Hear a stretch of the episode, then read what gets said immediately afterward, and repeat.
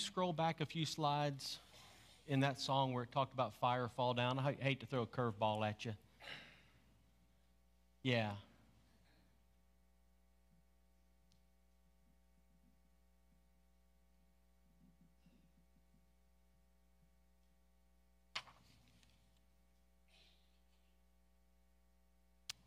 Can you just imagine what would happen in your life if you really prayed that? If you really meant that, Lord, just consume me. Just leave nothing, burn away everything that, that is not of you, and just consume me. Fire fall down. I know Noah just prayed, but can we pray again? Father, I pray that you would burn up everything that is of us. God, that, that we would see your glory. That the world would see you in, in us, that we would be living sacrifices consumed for you. In Christ's name, amen. I don't know if you know how good we got it with the the, the worship and the, uh, the, the, the, Spirit of the Lord and the, the unity. It ain't like this everywhere. Don't take it for granted. Um, hey, we are headed into the last eight chapters of Acts. Everybody say, ah. we mapped it out this last week. It looks like in about 11 weeks we're going to be able to cover eight chapters. Um, might take a little longer, but we, we are hoping to get done in the next 11 weeks or so. Um, we've been in, uh, in Acts since the beginning of last year. You know, the first 10 or 12 uh, chapters of Acts. By the way, you can open your Bibles to Acts 21 if you want to go ahead and get to where we're going to be today. Um, keep your finger there. We're going to be in chapter 20 for just a tiny little bit. But, you know, the first 10 or 12 chapters of Acts looks at the birth of Christianity uh, and, the, and the early church and the early believers and, and all of their ups and downs and stuff. Uh, the next eight or nine chapters talks about the spread of the gospel to the Gentiles, to the people who were not, uh, you know, followers of the, of the Jewish faith, uh, Judaism, the Old Testament. Uh, everybody basically outside of, you know, Jerusalem and Judea and that area. Uh, and it really focused on the, the life of, uh, of Paul particularly and how God was using him to go all over the known world, all around the Mediterranean. And then we're going to get into these last eight chapters, and they really focus on Paul, and they focus on some major opposition that he faced, the opposition uh, that he faced, the, the, and his commitment to finish the task of taking the gospel to where God had called him to take it to those who had not yet heard it. And if you sum up these last eight chapters, if, if, if I had to sum up these last eight chapters in just one word, it would be unwavering.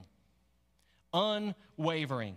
That really describes Paul's faith and commitment. You know, and there's, and there's some themes that stand out over these chapters. Paul's unwavering commitment to follow the Lord's leading. Paul's unwavering dedication to the gospel in the face of opposition and hardship. Paul's unwavering faith despite difficulties. And my hope my hope for us as a church is not only that we have learned from the example of the early church, not only that we have seen how, uh, how they struggled and, and learned from that, where we've seen their successes and, and want to uh, model that, but also that we too would be people. We take what we learned and we too would be people who are unwavering in our faith, unwavering in our dedication to the gospel, and unwavering in our commitment to follow the Lord's leading. So let's jump into uh, to our text. Again, we're going to jump back to Acts chapter 20. Uh, we read this, I think, back in uh, the end of April or early May was the last time we saw this, and it really sets up what we're going to see in chapter 21. So, Acts chapter 20, verses 22 to 24, this is Paul speaking, and he says, uh, I am now, and now I am bound by the Spirit to go to Jerusalem. I don't know what awaits me except that the Holy Spirit tells me in city after city that jail and suffering lie ahead. But my life is worth nothing to me unless I use it for finishing the work assigned to me by the Lord Jesus, the work of telling others the good news about the wonderful grace of God. And then we get to chapter 21. Here's where we're picking up. He says, After saying farewell to the Ephesian leader, elders, we sailed straight to the island of Kos. The next day we reached, we reached We got to Rhodes and then went to Patara. There we boarded a ship sailing for Phoenicia. We sighted the island of Cyprus, passed it on our left, and landed at the harbor of Tyre in Syria, where the ship was to unload its cargo.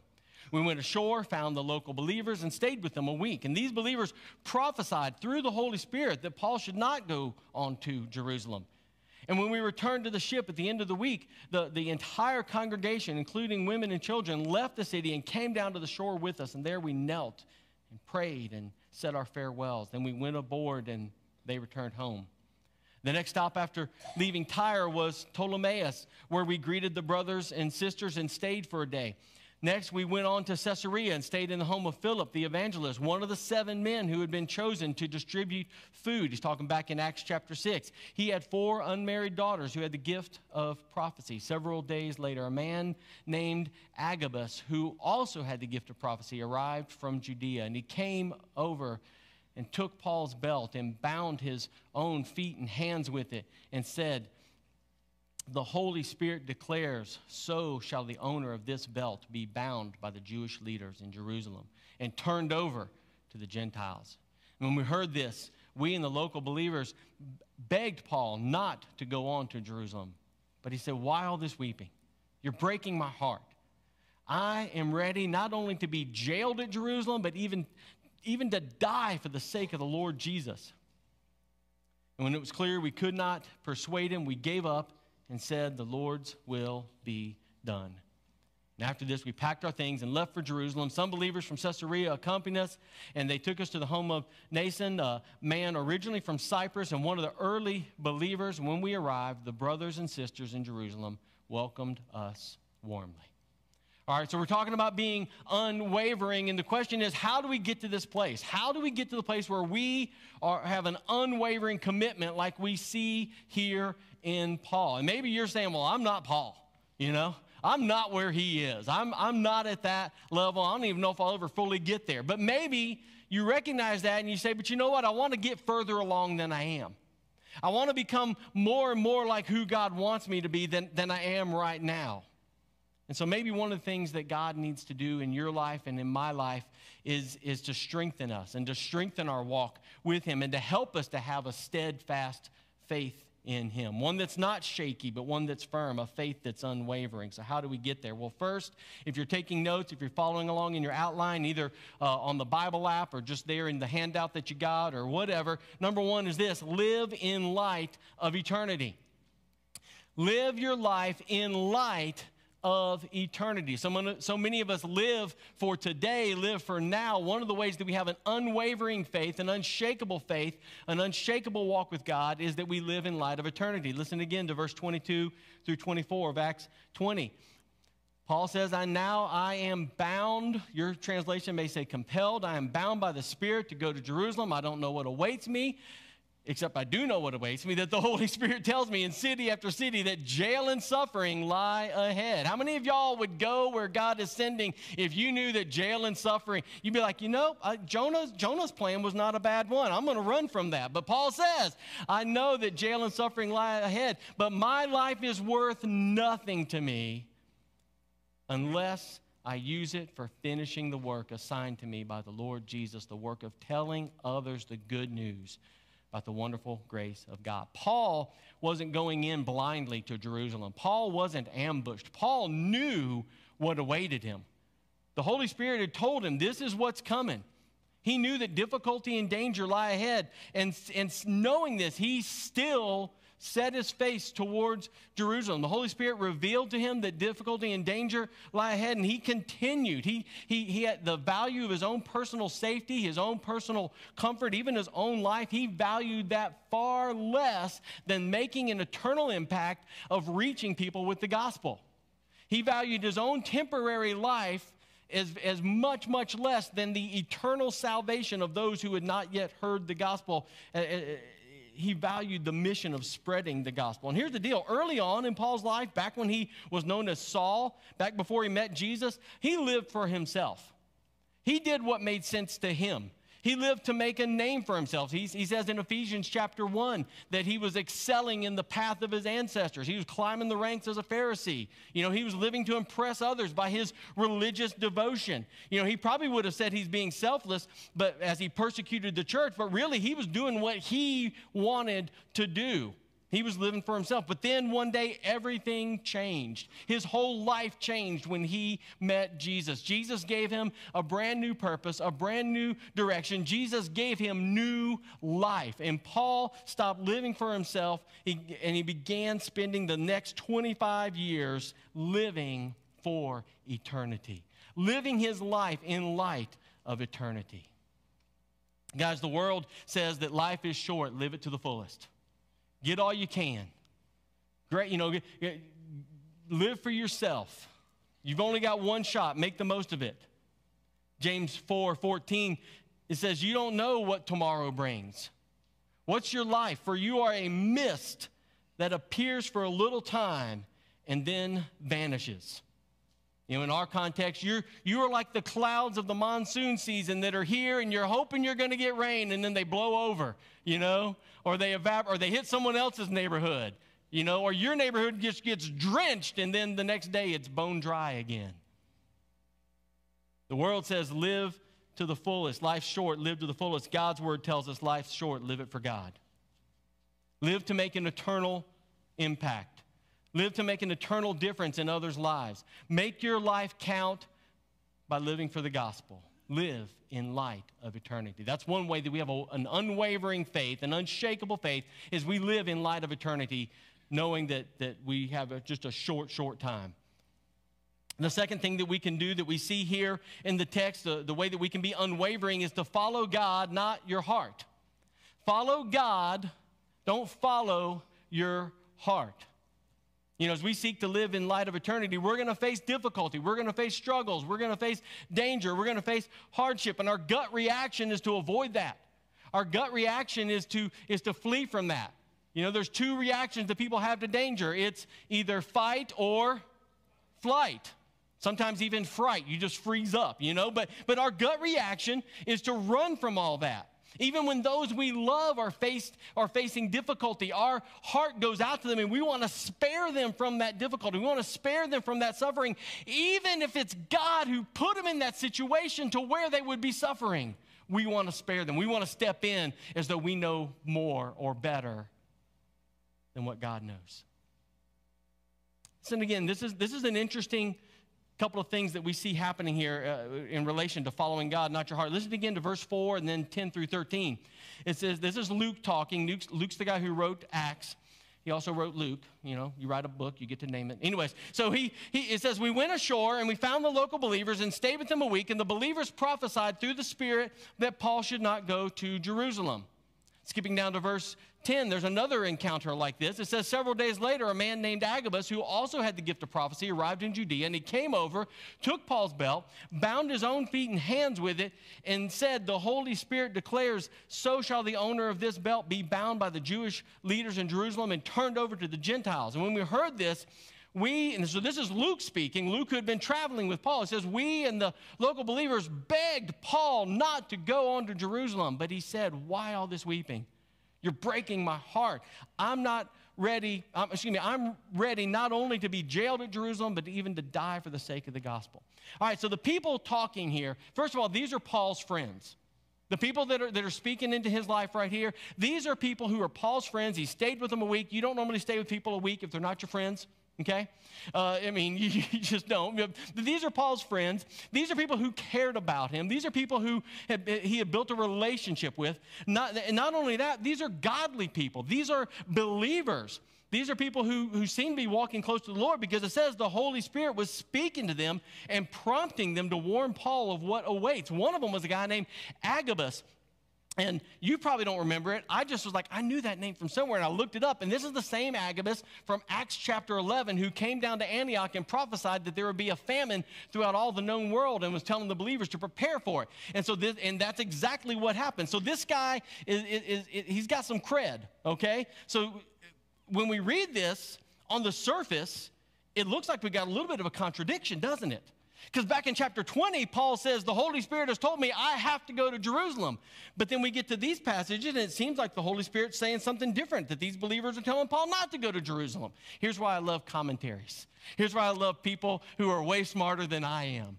And, and I dug into like every translation I could, and they all said the same thing. But then I get to, this, to, to some commentaries, and one of them, uh, a guy named William H. Marty, he wrote uh, uh, the, the Moody comment. He, he did the Acts the book of Acts for the Moody commentary, he says this. He says, The text does not say, Paul, the Spirit himself says you should not go to Jerusalem. Instead, the words prophesied through the Spirit, those words, could just as easily mean that through the prophetic revelation of the Holy Spirit, these believers knew what awaited Paul, and because of their own love for him, they pleaded with him not to go. I talked to some other believers, and, and they were already there before I was there. I was like, yeah, that's what it says. You know, why did you have to go look it up? But I want to make sure I'm teaching God's word, that we're understanding God's word, and that we're together because God's word never contradicts itself. Amen? God's word never contradicts itself. Amen? Amen. You got to believe that. You absolutely have to believe that God's word is 100% true, 100% accurate, because it is, it is your guidebook for life. And if you doubt it, if you question it, if you say, well, it may not really, what was the very first sin? Eve biting the apple. Where did that come from? The, the, the, the serpent said, Did God really say? And he caused her to doubt God's word. God's word is 100% true and accurate. Amen? All right. Here's my point. These believers were listening to God for sure, but they were also, to some extent, listening to their own hearts. And it makes sense. It's a very normal and natural reaction to, to want to shield and protect those we love from, from hardship and danger. Peter does this. When Jesus said he was going to the cross, look at what Peter does. You got to love Peter. I got to be careful because we're all going to, all these preachers are going to be up in heaven and they preached all these sermons and a bunch of them they beat up on Peter. I'm just waiting for Peter to be up in heaven going, all right. you couldn't hear that, but I cracked my knuckles. All right. So look at what Peter does. Matthew 16, 21 to 23. From then on, Jesus began to tell his disciples plainly that it was necessary for him to go to Jerusalem and that he would suffer many terrible things at the hand of the elders and the leading priests and the teachers of religious law, and he would be killed, but on the third day he would be raised from the dead. But Peter took him aside and began to reprimand him for saying such thing. Heaven forbid, Lord, he said, this will never happen to you. Peter's telling Jesus, no, no, no, that's not, you're, you're wrong, Jesus. Jesus turned to Peter and said, Go away from me, Satan. You are a dangerous trap to me. You're not see- you are seeing things merely from a human point of view and not from God's. Whew. Peter was listening to his heart, wasn't he? You know, if Paul had listened to the emotions the, of his friends and even to his own hearts, history would be very different. Paul likely would have never gone to Rome he never would have gotten to share the gospel before kings and rulers, as we're going to see in a few weeks. Our Bibles would very likely look very different because about half of Paul's letters that he wrote in the New Testament, he wrote while he was in prison in Rome. The book of Ephesians, Colossians, uh, Philemon or Philemon, however you want to say it, 1st and 2nd Timothy, and Titus, all of those were written while Paul was under house arrest. The church today would look very different. Somebody posted a quote this week. I love it. It says, I don't trust my gut. My gut can't even handle dairy. Let me ask you something. How would your life be different today if you listened to your heart instead of listening to God? How would your life be different? Very likely you would not be a Christ follower because there's nothing about that when you really get into what it means to fully surrender everything to Jesus that, that that makes us want to do that. You may not be married to who you're married to. You may not live where you want to live. You may not have the kids. What if your parents or grandparents had listened to their heart instead of listening to God? You may not even be alive today. Follow God, not your heart. Feelings change, moods change, situations change, circumstances change, people change. God never changes. He's the same yesterday, today, and forever. His word doesn't change. Follow God. Don't waver. Don't let your heart lead you to waver. Very quickly, last point, number three is this go where God leads, even when it's difficult. Emphasize go. Underline. I know it's in I know it's the underlined blank, but underline it, highlight it, circle it, go where God leads, even when it's difficult. Listen to verse 14 to 17 again. It says, When it was clear that we couldn't persuade him, we gave up and said, The Lord's will be done.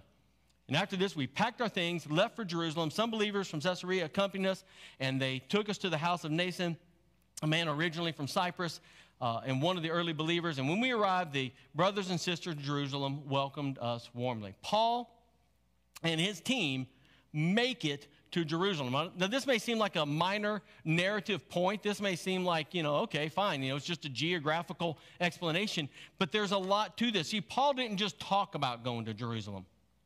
Paul didn't just have a longing and a yearning to go to Jerusalem. Paul didn't just get started, make some progress, face some opposition, and say, Well, I tried. You know, I gave him my best shot. You know, I'm not going to be able to get there because of what's there. But you know what? My heart was in the right place. No, Paul went to Jerusalem. He made it there. He got to the place that the Holy Spirit was leading him and saying that you must go. He made the journey knowing it would be difficult, knowing it would be dangerous, knowing that it might cost him his life. But Paul was unwavering and he went where God led, even though he knew it was going to be difficult. Some of y'all know this story. I think I shared it many, many years ago. But in 1956, a group of missionaries tried to make contact and share the gospel with a tribe of people in Ecuador known as the Wadani. Among these missionaries were Nate Saint and Jim Elliot. The mission team was warned that the Wadani people were very reclusive and even hostile to outsiders. But knowing these dangers and understanding the risk, Nate and Jim and three other men followed God's leading and were successful in making initial contact with people from the tribe.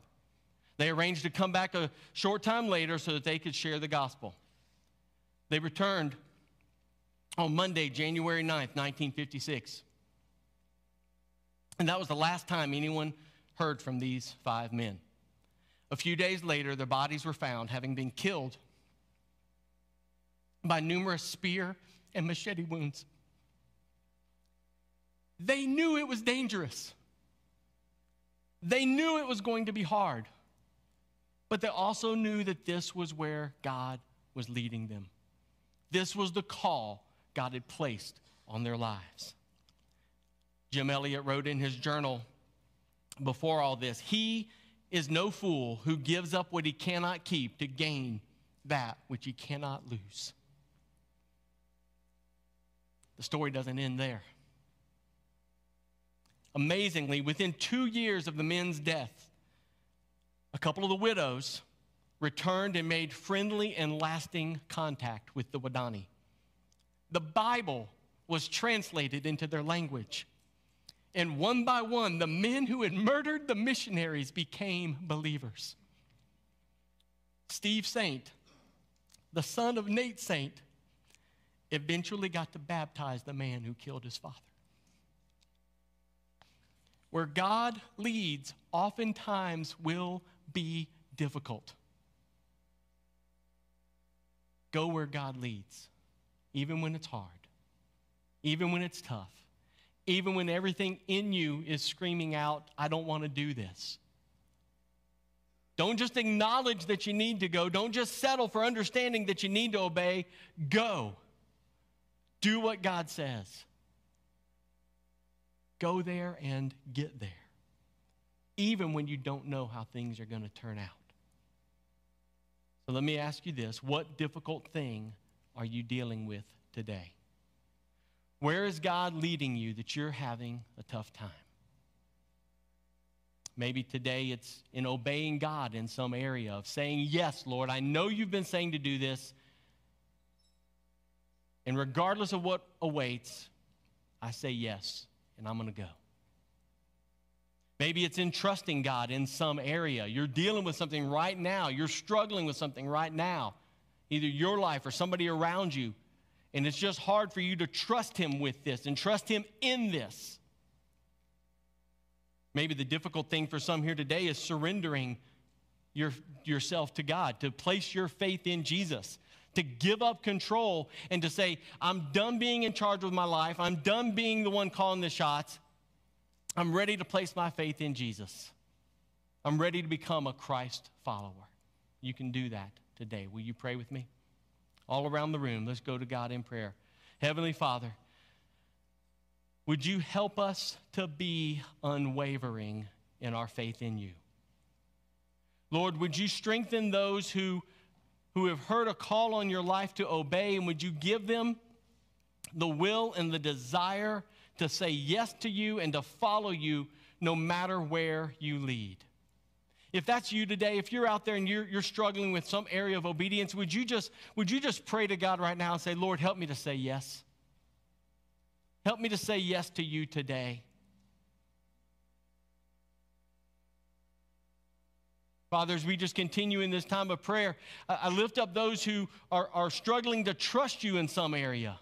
They're walking through a difficulty, they're walking through a, a, a struggle. Maybe it's something you know, in their own life or somebody, something in, in the life of somebody they love, would you help them to trust you, to trust your will, to trust your plans?